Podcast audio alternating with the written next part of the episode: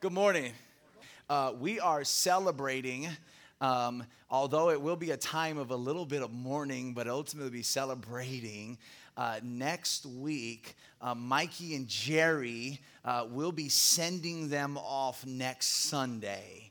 And so we've been announcing this for the last couple of weeks, but God has called Mikey and Jerry uh, to a church in Hayward uh, where they're going to move the mission forward. Amen and uh, and so we've been talking about this all month. But next next week, uh, Mikey will preach, and Jerry's going to come up. They're going to bless us. We're going to pray for them and bless them. We're going to collect an offering. So keep the dollars in your pocket. Let's bless them big time next week. We also have some things that we just want to bless them with, and so it's going to be a celebration. And then Mikey and Jerry, they're going to they're going to bless us, and Mikey's going to preach his last. Well, it won't be his last Sunday because uh, he'll be back, but nonetheless, uh, just an opportunity for all of us to show love. So please um, make sure that you are back next week, and I know it's going to be a blessing. And so, uh, love you guys. I know we're all we're all praying. We're already crying tears like, no, no, we're not supposed to right now. That's next week. We'll cry next week.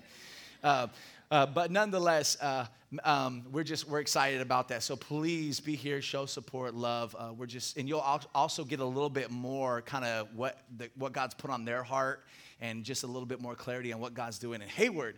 And so, uh, so one more thing before we get into today's message, I am so blessed uh, to announce that for the first time in the history of our Inspire Connects, last week we had 101 people go from sitting in rows to circles. We had 101 people go from sitting in rows to sitting in circles. That's over 59, almost 60% of our Sunday morning attendance throughout the week attended a Connect in the Bay Area uh, where they fellowship together in friendship and they also learn the word together. And I am just blessed. The first week we had 89, last week we broke 100. If you have not checked a connect out, they are here and they are ready for you. And we have 10 for you to choose from. You can go online, you can look at each connect, you can send a message. We'll send you the address and details, but they have been amazing and I just can't wait for them to continue to grow. It's just a really beautiful thing. If you have your Bibles, let's open up to the book of Nehemiah, chapter 2. Uh, last week we finished off Nehemiah, the end of Nehemiah chapter 1, and this week we are now entering into chapter 2. Uh, obviously, you can go to our website, you can go to our podcast if you want to hear the sermon series and you want to hear all of chapter 1. Uh, but we are jumping into chapter 2 uh, today.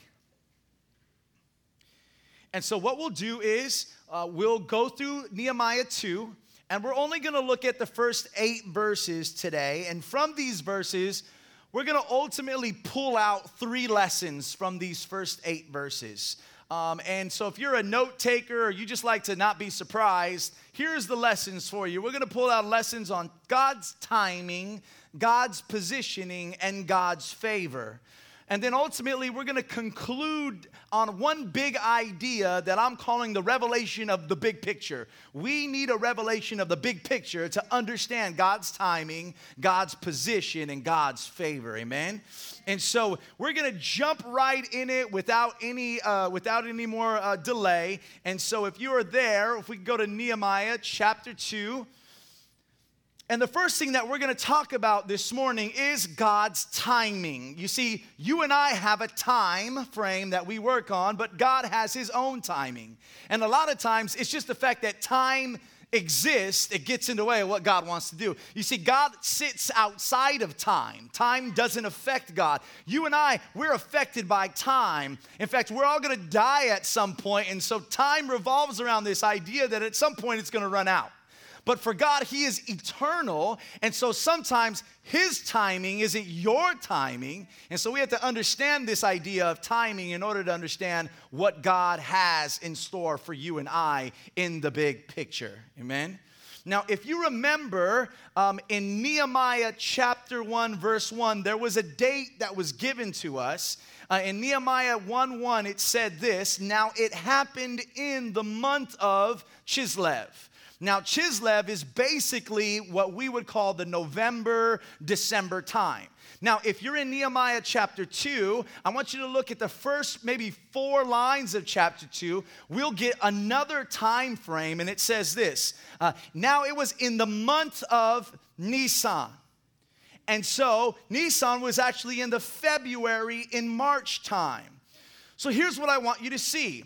Well, what you and I don't see that I want you to see this morning is that four months have passed between chapters 1 and chapters 2.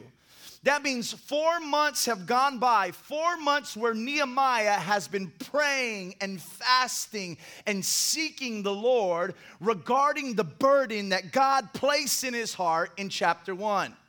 Four months have passed by of prayer and fasting before Nehemiah ever begins to even publicly speak about the next steps or the actions that he wants to take. And so there's a lesson on timing here that I want to share with you briefly before we move forward. Kingdom impact, impact for God, will almost always require, are you ready for this? Some kind of time testing. Kingdom impact what you do for the Lord or what God has called you to do or what He placed in your heart will always, almost always require some kind of time testing. Let me explain. I love passionate people. I love passionate, gifted people. I love passionate, gifted people who are eager, amen? They're eager to contribute.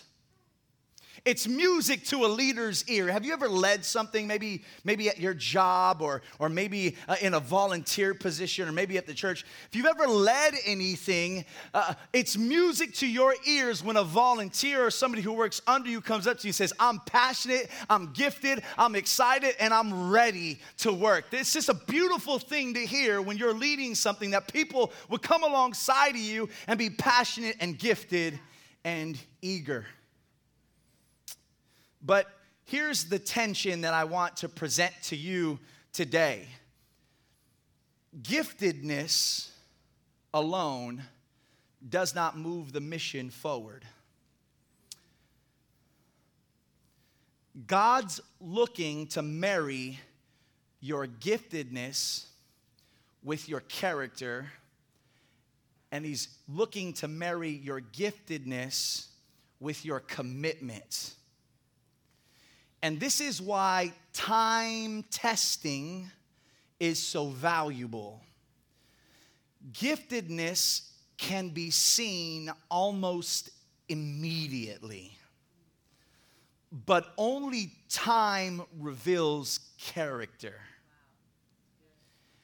Passion can launch a vision, but only passion over long periods of time will ensure that the vision is protected and realized. Now, for some of us, it's not the start of something that God is trying to cultivate, but it's the endurance and longevity that He is most concerned about producing in your life. This isn't just true for a vision or a mission or a purpose, but this is also true for your discipleship. How many times in emotion we say yes to the Lord, but the minute something happens in our lives, we give up and give in? And in emotion, in the moment at a service while the music was playing just the right song, you begin to have some tears and you begin to respond to the Lord. But over a longer period of time, that, that response of passion was ultimately doled out by pain and frustration and angst that hit your life. Anything you do for the kingdom, whether it's a call, a mission, or a vision, or it's your own walk with God, will always go through a test of time because endurance is what you need the most. More than giftedness, you need endurance. Are you with me? So we need to be careful to discern the time test. Discern it. Realize it when it's happening to you. Wait a minute, I'm being tested by time. Because what you may think is God holding you back might be what God is using to develop character and endurance in your life. Here's the question we all have to ask ourselves once we find ourselves in the midst of being tested by time Will I trust God during this time test? Or will I take the reins in my own hands and move it forward in my own strength? You know, as a pastor planting a church, you always run into people who are so excited to be a part of something. But even from my end as a leader, it's always really important for me to make sure that there's a time testing. Because just because someone is eager and passionate doesn't necessarily mean it's time for them to step into that place of contribution. Right? Because God doesn't just want you to accomplish something, he wants to conform you into his son. He wants you to look like Jesus while accomplishing it. If it was, if it was just about accomplishing something, God would be using you and he wants to use you but you, that word being used is not a real friendly word. Like i don't want to just be used. Like don't just use me for something great. There is something greater and i'm going to talk about that but during that process he also wants to develop inside of you the character of christ. It's not just about uh, you getting this church to another level but it's a this church isn't isn't built. You, the, let me say this you didn't come to build this church. This church is built for you because when we mix that up, what we do is we make the people for the program when the program is supposed to be meant for the people. Are you with me on that? I may be speaking to just a few of you today, but it's so important. And so, if you're a gifted, eager person and you feel like you're in a season of pause and hold back, discern that it might be a time test and there is something that God is trying to produce inside of you. You with me on that? And the question is to ask Will I Will I trust God's hands or will I put it in my own hands? So, from Chislev in chapter 1 to Nisan chapter 2, I can imagine Nehemiah praying this prayer Lord, either take this burden from me or embed it so deep inside of me that I'm willing to do whatever it takes no matter how long and how much it takes. I can imagine during the four months when he first felt the angst and the passion and the burden, and many of us will feel it, and then we move to action. He prays, he prays, and he prays again. I can imagine during that four months, he's saying, Lord, is this burden real? Is it just another flavor of the month? Y'all know what the flavor of the month is. Some of you know this, right? Some of you, you need to learn that, hey, it's not the flavor of the month, right? Some of you be doing too much. You got a new business. You got it's something you want to do all the time. And the Lord said, Well, wait a minute. At some point, what I want to do is I want to put you on pause. And in that pause place, is something I want to produce inside of you. And the part of the pause is to even discern if that was just a quick moment of emotion or if that was truly me. Amen? And so I can imagine Nehemiah is praying, Lord, either take this burden from me or, or embed it so deep inside of me that when I say yes to it, I'm willing to do it no matter the cost, no matter how long, no matter whatever it takes. But I won't do it if it costs me something and if it takes too long if you didn't embed it deeply. That's a powerful prayer, but it's a scary prayer right? Any FOMOs in here, right? Fear of missing out, any, any uh, fear of commitment, all these different things. That's like, oh, you know, like, is there a halfway to do this, right? I'm always looking for the middle ground, right? But can I get like one in and one, out, you know, right? And I get it. And let me just say this I don't want to be that guy that just presumes that God always deals one way. He, he deals differently with people. I'm just giving you some precepts I'm just giving you some concepts, some principles to think through. Uh, God moves differently within people, but ultimately the kingdom does. The kingdom does bring about time testing because time reveals character and commitment. Let's continue. Nehemiah chapter 2, and we're going to read verses 1 through 4. It reads like this In the month of Nisan, in the 20th year of King Artaxerxes, when wine was before him, I took up the wine, this is Nehemiah speaking, and I gave it to the king. Now, I had not been sad in his presence. And the king said to me, Why is your face sad, seeing you are not sick? This is nothing but sadness of heart. Then I was very much afraid. I want to just pause right there. You're not allowed to be sad in the king's presence. If you worked next to the king, you better fake it till you make it you better smile and pretend, even if life is terrible, because what they wanted to make sure was that the king was surrounded by positive vibes. They never wanted the king to think that anything negative was taking place. And so to be sad in the presence of the king meant that you could be punished. So Nehemiah was afraid because the king suspects that there's sadness of his heart. Let's continue. Nehemiah says, Then I was very much afraid. I said to the king, Let the king live forever. Good job, Nehemiah. But he gets bold here. Why should not my face be sad when the city, the place of my father's graves, lies in ruins and its gates have been destroyed by fire? Then the king said to me, What are you requesting? Jackpot. This, what are you requesting? This was the question Nehemiah had been praying for. It was basically an invitation for Nehemiah to step into God's favor. I want you to think about this. King Artaxerxes was literally the only man in the world who had the authority and the resources to make this impossible vision of rebuilding Jerusalem possible. Talk about making the pitch of your life. Are you with me? Here, Nehemiah had been placed in front of an angel investor, Jerry. She knows this deal. He, here, Nehemiah had been placed in front of an angel investor who had the connections, the resources, and the money to make it happen. This was kind of like the Old Testament's version of Shark Tank. Anybody watch Shark Tank? I'm a fan of Shark Tank. It's kind of like the Old Testament's version of Shark Tank, but with one big difference. None of this was the result of Nehemiah's efforts. Nehemiah didn't own the vision. He didn't earn the position to stand before the king. Uh, this was a divine setup. It was a sovereign act uh, for God, by God.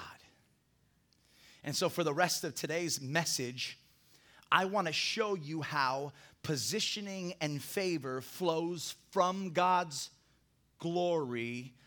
I'm sorry, I want to show you how, I knew I said that wrong. I want to show you how positioning and favor flows for God's glory from God's big picture. It's for His glory from His big picture.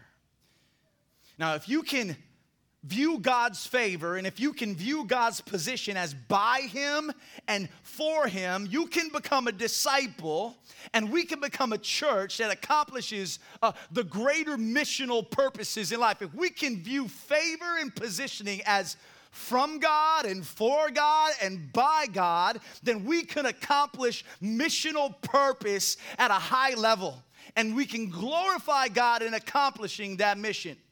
Now, if you remember, and I want you to look back at this, you remember how chapter 1, verse 11, how chapter 1 ended for Nehemiah. We're going to take a quick look back.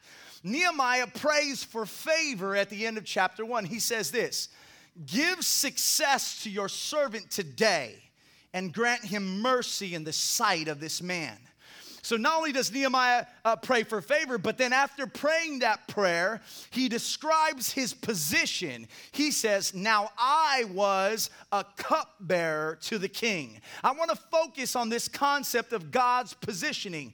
I want you to know and I want you to see Nehemiah, he was an exile who became a cupbearer everything about that description of Nehemiah's position feels humble and very unfortunate and tragic. Nobody in their own design, by their own design or their own doing, would put themselves into captivity in slavery. This was God's doing, not Nehemiah's doing. But he was not just in exile, but he was positioned as a cupbearer to the king. But I want to just describe to you a little bit what a cupbearer is. You see, a cupbearer was basically a personal bodyguard. Um, everywhere the king went, the cupbearer went too. It was kind of a cool deal. You see, the cupbearer was a taste tester. He was tasked to drink the king's wine before the king ever drank it, ensuring that the king would never be poisoned and a part of assassination uh, uh, assassination plot, right? And so the cupbearer, the, the good part about this is he got to travel all over the place and he got to eat and drink whatever the king got to eat and drink, and that's pretty awesome. The bad part of this, there was any poison in there, he died. Some of you like, I kind of feel like that's my job right now. But here's what I want you to see. Are you ready for this? The job description required of the cupbearer gave the cupbearer an unusual amount of personal access to the king. You see where I'm going with this? Because he was a cupbearer, he had an unusual amount of personal access to the king. Now, I want a quick little side note, and I love my side notes, but here it, go, here it goes. Some of us try so hard to be the king, don't we? we spend the majority of our lives coveting positions at the top, only to realize that we're missing the God opportunities that come from being the cupbearer.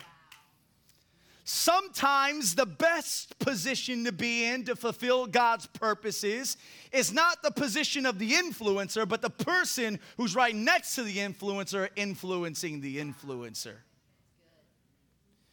We strive for the top. We want to be at the top, the top of the food chain, get paid the most. We look for ways in which we can, we look for ways in which our careers can move forward and move ahead. And I'm not, I don't have a problem with that. I think that's a beautiful thing. But it, I do have a problem when that becomes our primary pursuit and we forget about the kingdom. So here's an important lesson regarding positioning. You and I, we have to learn to become comfortable knowing that God's sovereignty is not always my choice.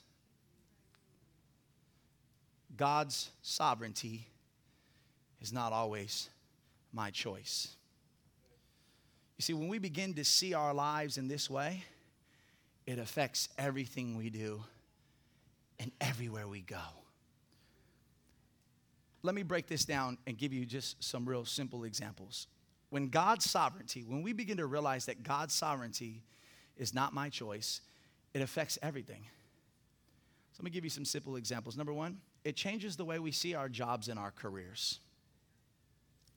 I remember I was a youth pastor for 10 years, and it was always a desire of mine uh, to somehow get into the public schools and to minister the gospel.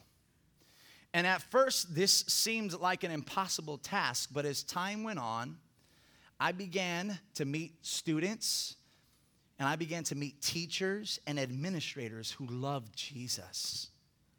And I remember talking to this one teacher who worked at a pretty rough school, and I was asking him how he handled teaching a generation of students that seemed so angry and so hard. I remember walking through that particular campus, and it just felt like there was just so much pain and anger and rebelliousness. You ever walked on a, a campus where you just felt that? Some of you high school students, you ever on your campus and you just, you just there's just so much, and, and it's the poor teachers are in there, and, and they're, they're just, I mean, the, the teachers, the kids are running it, not the teachers, right? And you also can see it on some of the teachers' faces. And some of you students in here, you know this. You have some teachers, you feel like they just gave up. They ain't even teaching you anymore. And so I had asked them, how do you, at a generation in a particular school, in a particular area that seems so rebellious and angry, how do you deal with that? I mean, I couldn't imagine how many times he just wanted to quit. And I'll never forget what he told me. He said, I endure because I don't see myself as a teacher. He said, I, I see myself as a secret agent on a mission to bring light into darkness.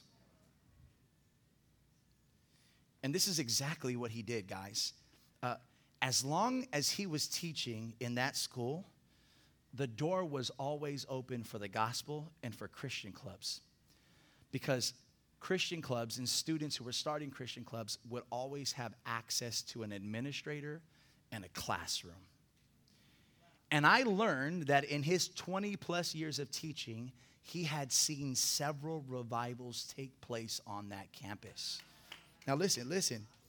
In fact, he was the first teacher and really the last teacher that I had ever seen personally open up his classroom so that we could come into that classroom and pray and worship.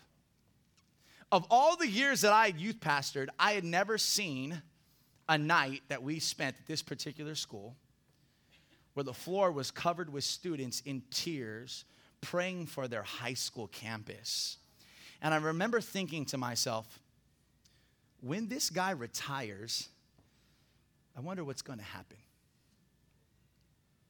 You see, when we understand God's sovereignty, we see ourselves as gospel agents. When we understand God's sovereignty, we not only see ourselves as gospel agents, but we find God given assignments everywhere we go, everywhere we look. And here's the challenge what would it look like? What would this church look like? What would your life look like if you began to view your work as your ministry? What would it look like if it wasn't just a place for you to get a paycheck? If it wasn't a place for you to check in and check out? If it wasn't just a place where you just got to get through and get home to your family, but if you looked at your work as your ministry and you looked at it as if I am strategically placed in a position to bring God's glory. What would it look like if you said, you know what, heaven is my employer and God's my boss? What would that look like? I wonder how you would wake up every morning. I wonder if there would be a little bit more purpose to the destitute. I wonder if you would find satisfaction knowing that you're living for His glory and not your paycheck. I wonder how the cities in the Bay Area would be affected if people just began to see this. It affects the way we view our jobs, it affects the way we view our career. Let me give you a very another practical example, and this is so Bay Area. And so even as I was writing this, because there's some people, I don't want you to feel like I was thinking about you in particular. This is just Bay Area, but it's it would affect the way we relocate. And I realized in the Bay Area, we're gonna have relocations happening all the time. So it's so important you take these ideas with you to the next place. And you know what relocation means? It doesn't, ju- it doesn't mean that we're just a church that's going to lose people. It means we're a church that's going to send people. And that if we disciple and empower correctly, wherever you relate, relocate to, the gospel is winning in that neighborhood that you're going to. Are you with me? If God's sovereignty was more important than my choice, it would change the way college students would look for colleges. It would change the way we view where we're going to school. You see, normally the primary concern would be something like do they have a good business program? But even more important than if they have a good business program, the prayer should also be God, is there a church I can participate in? Are there a body of believers on campus that are on mission for something greater? I'm not mad at you going to the best business programs in, in the country, but what I'm asking you is where does that, where does the kingdom of God line up in that pursuit? And I wonder if the best business programs, if they didn't have a church and a campus on mission, if you would still go there, if you would maybe find a place that has an okay business program, but there's mission happening on that campus. It would change the way we look for schools. It would change the way we shop for churches, right? Let's be real. We got church shoppers. We got some in here probably today, right? Checking us out right? What's a church shopper? Let me tell you what a church shopper is. You know, there are people that just kind of get saved and just they're they're born in a church. Other people say, I've been saved before, I've been to a few churches now. God has called me on. There's nothing wrong with this, okay? but I'm just kind of looking for a place to land. It would change the way we would shop for churches. It would change the way we would choose a church. It wouldn't just be about what the church has for me, but it would be very much about what my family can bring to the church. All of a sudden, when we're sitting down, it's, it's not, well, does the mu- how's the music? Let's just, you know, see if the music's good. Okay, I like it here. How's the kids' ministry, right? Because that's super important. And can I just say this again, as I, I, these are dumb dichotomies. You want both, amen? I know it's like, it's a terrible kids ministry. Let's go here, you know? I get that. I get that. But I'm just trying to ch- flip the paradigm a little bit and get you a little uncomfortable. Right? It's not just about, oh, how's the music here? How's the kids ministry here? And again, all those things are super important. But it becomes, well, what can I, is this church on mission? Is this church preaching and speaking the gospel? Is it a God glorifying, word preaching church? And there's a, is there a mission that me and my family can participate in? It's not, hey, what, what can I necessarily, what can this church do for me? But at some point, what can I do for this church? Wow. Amen? And you know I had to go here for the movers, the relocators. I recognize, and I said this earlier, we live in the Bay Area. I tell my wife all the time, we'll probably see a lot of people move because housing here is ridiculous and the school districts can be a little frustrating sometimes. Amen? I get it. There are other places that you might go, we might go. But I want you to hear my heart on this. Um, even before a relocation, you have to ask yourself, man, what, what, what is driving my relocation? Is it my worry? Not is it my our, our need for comfort or our need for and if that's happening, God could be in the midst of that. He could speak through that.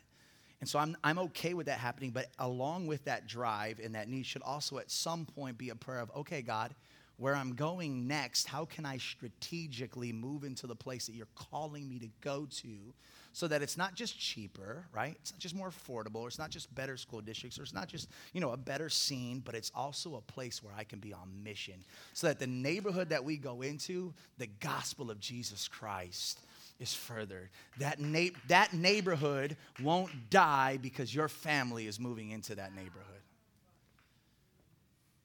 Amen? Here's what I want you to get God's sovereignty changes the way we view success, which, which changes the way we make everyday decisions. And as we mature in our walk and become more missional in our thinking, every decision becomes an opportunity to bring glory to God. To bring glory to God. So, this brings us to our final lesson on favor favor flows for you. No, favor flows for God's glory. I am tired of hearing pastors and churches teach favor for you as if favor is for your own ends. God's means for your own ends.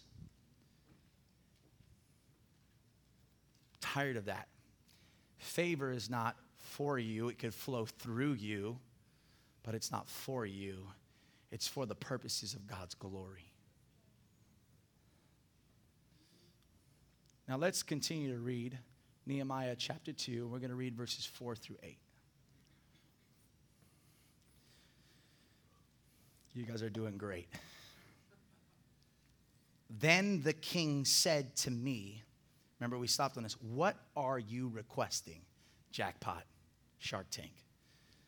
Now, look what he does. So I prayed to the God of heaven. Now, Nehemiah is a praying man. He had just been spending four months of prayer, right? I mean, he'd been praying and fasting, but he prays again in that moment, which also tells us that it's not just important to pray in our private times, but in that moment, man, drop a prayer. Drop a prayer right before you go into your boss. Lord, get right now, just for your glory, give me strength, show, give me wisdom. Drop Nehemiah's right there. That's got to be a scary moment. He's been praying and fasting. He's got the vision, the burden, but the king says, What do you request? He's like, Oh, shoot, Lord, please, I need you. God. You ever did that before? I'm sure you have. Like a lot of us, it's the private prayer we need to work on, but those oh shoot prayers, we got that one down. They're like, yeah, that's the one I got. So I prayed to the God of heaven and I said to the king, if it pleases the king, if your servant has found favor in your sight, that you send me to Judah, to the city of my father's graves, that I may rebuild it. You see, Nehemiah pitches the vision right there. That's the vision. He pitches it. Send me to Judah, to my father's graves, so that I can rebuild the city. My vision is to rebuild the city. He pitches his vision. And the king said to me, and I love that the Bible includes this. The queen was sitting beside him. Nehemiah, you're good. He's, I'm going to wait for the day that the queen's actually here, right? His wife's right next to him. She's like, honey, you better give it to him. Right? Amen. It's a husband that understands. How long will you be gone, and when will you return? So it pleased the king to send me when I had given him a time. Now, this shows that in that time of prayer, that Nehemiah, that four months of prayer, he had been strategizing. He was ready. So when the king asked him, Hey, what does this look like? He didn't say, Uh, well, uh, he said, You know what? Here's what it is. Are you with me on that? Let's continue to read. And I said to the king, If it pleases the king, let letter be given to me, to, or let letter be given to me to the governors of the province beyond the river, that they may let me pass through until I come to Judah, and a letter to Asaph, the keeper of the king's forest, that he may give me timber to make beams for the gates of the fortress of the temple, and for the wall of the city, and for the house that I shall occupy. Whoa, Nehemiah. Isn't that crazy? I, he, he, was like, he, the king's like, well, what do you want? He's like, well, here's what I want. Um, number one is I want you to let me pass, let me go to Judah. Number two is I want you to give me basically a security detail so that while I'm passing, I'm protected. And number three is give me some timber, lots of timber, so that I can take it back to rebuild the city. It's a pretty bold ask. And you know what I love? He also said, Oh, and can I get a little bit extra because I want to build my house too? I love that part. He's not only asking for wood for the city, but he's also asking for his own house. There's always room in God's plan for you and I. It's never just about, here you go, you're going to be broken on the floor. And sometimes, God, there may be seasons of that, but you're always going to be taken care of. God's got you, He's got you covered, He's got your back, He's concerned about. In His story, you're also in there. And I, when I read that, I just never forget, man, I go into full time ministry, it's done for me because we don't make any money. Amen? Right? It's done. I better kiss owning a house goodbye. I better, I better kiss owning anything goodbye because when I plant a church, it's done. Not to mention the people that come to church think that the pastor should be poor because that's more holy. So I'm double done. God forbid I get a nice car and pull in. Oh, pastor, I'm like, you got like three. Can I get one? Okay, that was the flesh, y'all. Just forgive me. Forgive me. Forgive me. But Nehemiah's like, hey, I, I, I want to go. Will you send me? Number two is, will give me letters to pass? Number three is, give me wood to build the city. And by the way, can you give me a little extra because I need to build my house too? Maybe that was just for me. now listen to this. And the king granted me what I asked. Look how Nehemiah says, For the good hand of God was upon me. He sensed God's favor. And when he sensed God's favor, he said, I'm going to make the ask. And so in verse 5, he asks, Send me to Judah. Nehemiah is wise enough to know that without the king's willingness to send him, his mission will fail. He knew he needed to be sent. Number two, in verse seven, he says, Let me pass through. Not only did he need the king to send him, but he needed a guarantee of his protection. Nehemiah knew he would pass through enemy territory and that these enemies did not want to see God's city rebuilt. Without the king's security detail, he would be susceptible to attack. He needed to be sent, but he needed to be protected. And finally, number three in verse 8, he says, Give me timber. Again, Nehemiah knew he needed to be sent. He also knew he needed to be protected, but none of that would matter if the king didn't give him his resources. Are you with me? None of that wouldn't matter. The king didn't give him his resources. You know what that reminds me of? The Great Commission. Go. Jesus says, Go. Go into all the world. Go into all the nations. And what did he say? Make what? Disciples. He says, Go. And he says, Make disciples. But did you know he says, before he tells them to go, he says, You know what? All authority belongs to me. Jesus says, All authority is mine. I am king. And all, because all authority belongs to me, he says, I'm commissioning you, I'm sending you to go and go into all the nations Make disciples, baptize them, teaching them all the things that I've commanded you, because what? I am with you always, even until the end of the age. Hear me out. In asking for favor to accomplish the mission and vision of God, Nehemiah is in the same place that you're in, and King Artaxerxes is in the same place that Christ is in. Christ is the king, and he has sent you and I. You have been sent. What are you waiting for? You've already been commissioned. And I always say this, but it's just, it's kind of a value of our church. Uh, if you're waiting to get on stage to do ministry, then you've missed the commission.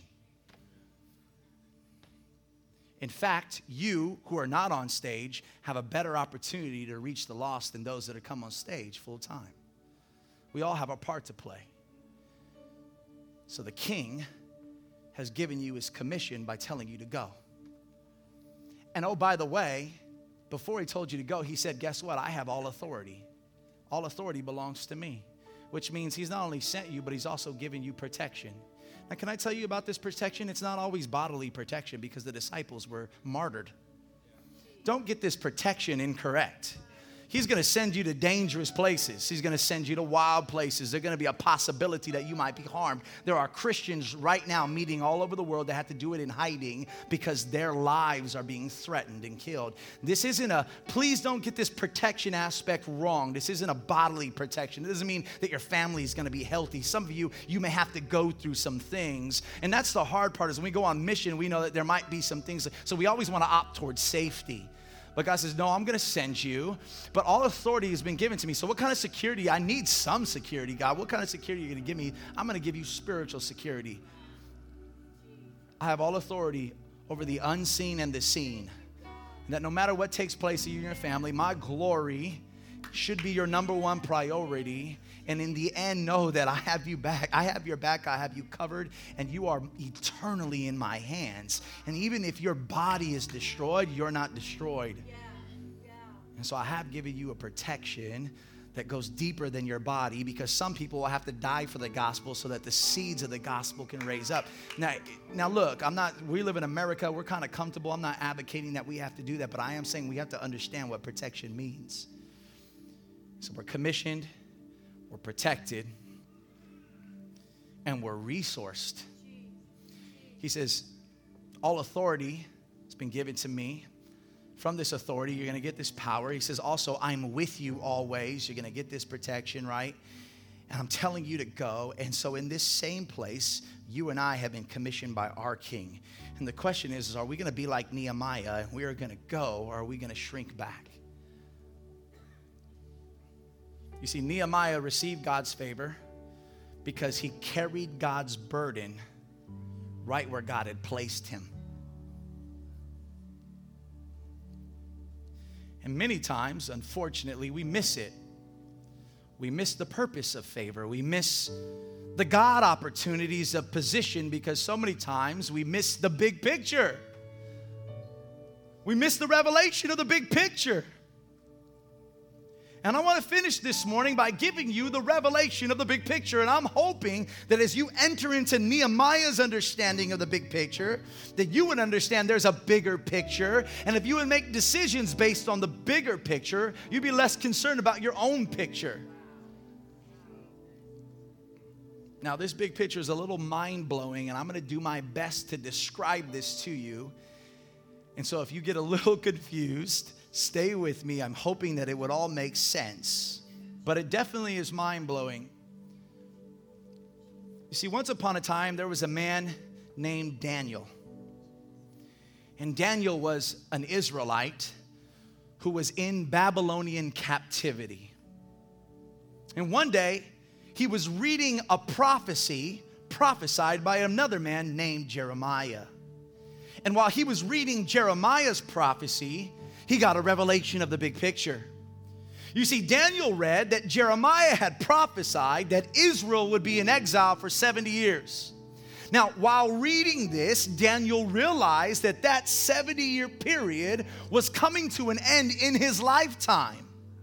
So he began to pray Forgive us, God. Restore us, God. Remember your promises, God. You said through your prophet, God, that we would be in exile for 70 years, and that 70 year season is coming up. Remember your promises. Forgive us, restore us, bring us back to Jerusalem. This is all found in Daniel chapter 9. Now, watch. While praying, something supernatural happens to Daniel the Lord sends to Daniel an angel by the name of Gabriel to deliver to him a revelation of an even bigger picture. Now, for those theologians in here, this is known as the 77s in the book of Daniel. I want you to hang with me. I won't lose you, I promise. Basically, here's what the angel Gabriel tells Daniel while Daniel is praying. In Daniel chapter 9, you don't have to go there, you can just stay with me. We're almost through. Verse 24. The angel says this 70 weeks are decreed about your people and your holy city to finish the transgression, to put an end to sin, and to atone for iniquity, to bring everlasting righteousness, to seal both vision and prophet, and to anoint a most holy place. Now, let me explain. Gabriel was basically telling Daniel, God has ordained history. He's planned history. God has a timeline. He's ordained history. And in this timeline, the angel is telling Daniel, here's what God has ordained. He's ordained seven 70s for your people. What does that mean? That's 490 years to take place before he would put an end to sin, righteousness would reign for eternity, and the Messiah would come and reign. Now, that's kind of 490 years. Let me explain more. Now, look at verse 25. And this is key to us this morning. Gabriel tells Daniel, Know therefore and understand that from the going out of the word to restore and rebuild Jerusalem to the coming of an anointed one, a prince, there shall be seven weeks. Then for 62 weeks it shall be built again with squares and moat, but in troubled time. Let me explain this. Gabriel says, after the decree to rebuild Jerusalem, after a decree is made to rebuild Jerusalem, 69 sevens will pass before the Messiah will be re- revealed to his people. Now, this is fascinating here. There's a man by the name of Sir Robert Anderson, okay? He's a British astronomer and mathematician. He says this he makes a strong case that Jesus fulfilled this prophecy exactly to the day. Nehemiah chapter 2, verse 1 says, in the month of Nisan. From the month of Nisan during the 20th, you ask why the Bible gives all these, right? Why do they give all these random dates? There's so much meaning. From the month of Nisan, in the 20th year of King Artaxerxes, a command was given to rebuild Jerusalem. Are you with me? 69 sevens are gonna pass from the month of Nisan, the 20th year of Artaxerxes, until the Messiah is revealed to his people. Now, the mathematician Sir Robert Anderson says this Jesus Christ fulfilled this prophecy exactly to the day, entering Jerusalem on April 6, 32 AD, precisely 1,000, one, precisely 173,880 days from Nehemiah chapter 2, verse 1. What's the point? God is orchestrating human history. Do you feel that? He's orchestrating human history. Now, there's a big gap here. There's a big gap. There's one more seven left, right? It's been ordained 497s. There's one more seven left. So, from the rebuilding of Jerusalem, the decree that was given in Nehemiah 2, verse 1, to the coming of the Messiah, entering in on a donkey, revealing to Jerusalem their Messiah, in that 69 sevens have happened. And then Christ is cut off, right? One week, he's cut off on Easter, and he dies and there's one more seven left But there's this big gap until that seven takes place, which some people call the church age, the age of the Gentiles, us. Because that was all a decree for Jerusalem and for Israel. You with me? Just, but here's what I want you to know. Here's the point, and we're finished. And thank you for hanging out for this part. God is orchestrating human history. Nehemiah is a part. You and I, we're a part. But we're all pieces to a much larger and grander picture. And as followers of Christ, we should understand that the vision is His, the burden is His, the glory is His, that we have a privilege to be invited to participate in His epic story because the story is His, the glory is His, the burden is His, the vision is His, the position that I'm currently in is for Him, the career that I'm currently thinking about pursuing is for Him. God's plans do not revolve around my world, but my world needs to revolve around His plans. This is, believe it or not, the key to satisfaction. It's the upside down kingdom. The world teaches us satisfaction comes from your own personal pursuit of your own selfish desires. This is the upside down kingdom. We do everything opposite of what the world says. This is satisfaction. Stop living, stop living for self and start living for God's glory. Stop living for yourself and start living for God's glory. And there may be some casualties, there may be some poor times, there may be some decisions that you don't want to make. You may be held back and you might have to wait, but you start living for God's glory. Satisfaction flows from His glory, not from your own purpose. And every day matters, and every move matters. Every decision matters because there's a big picture. God's in control. He's in control. He's sovereign. He's sovereign over history. Sovereign over history. Unbelievable. Mind blowing. Unbelievable. He's, he has it written out. He has it written out.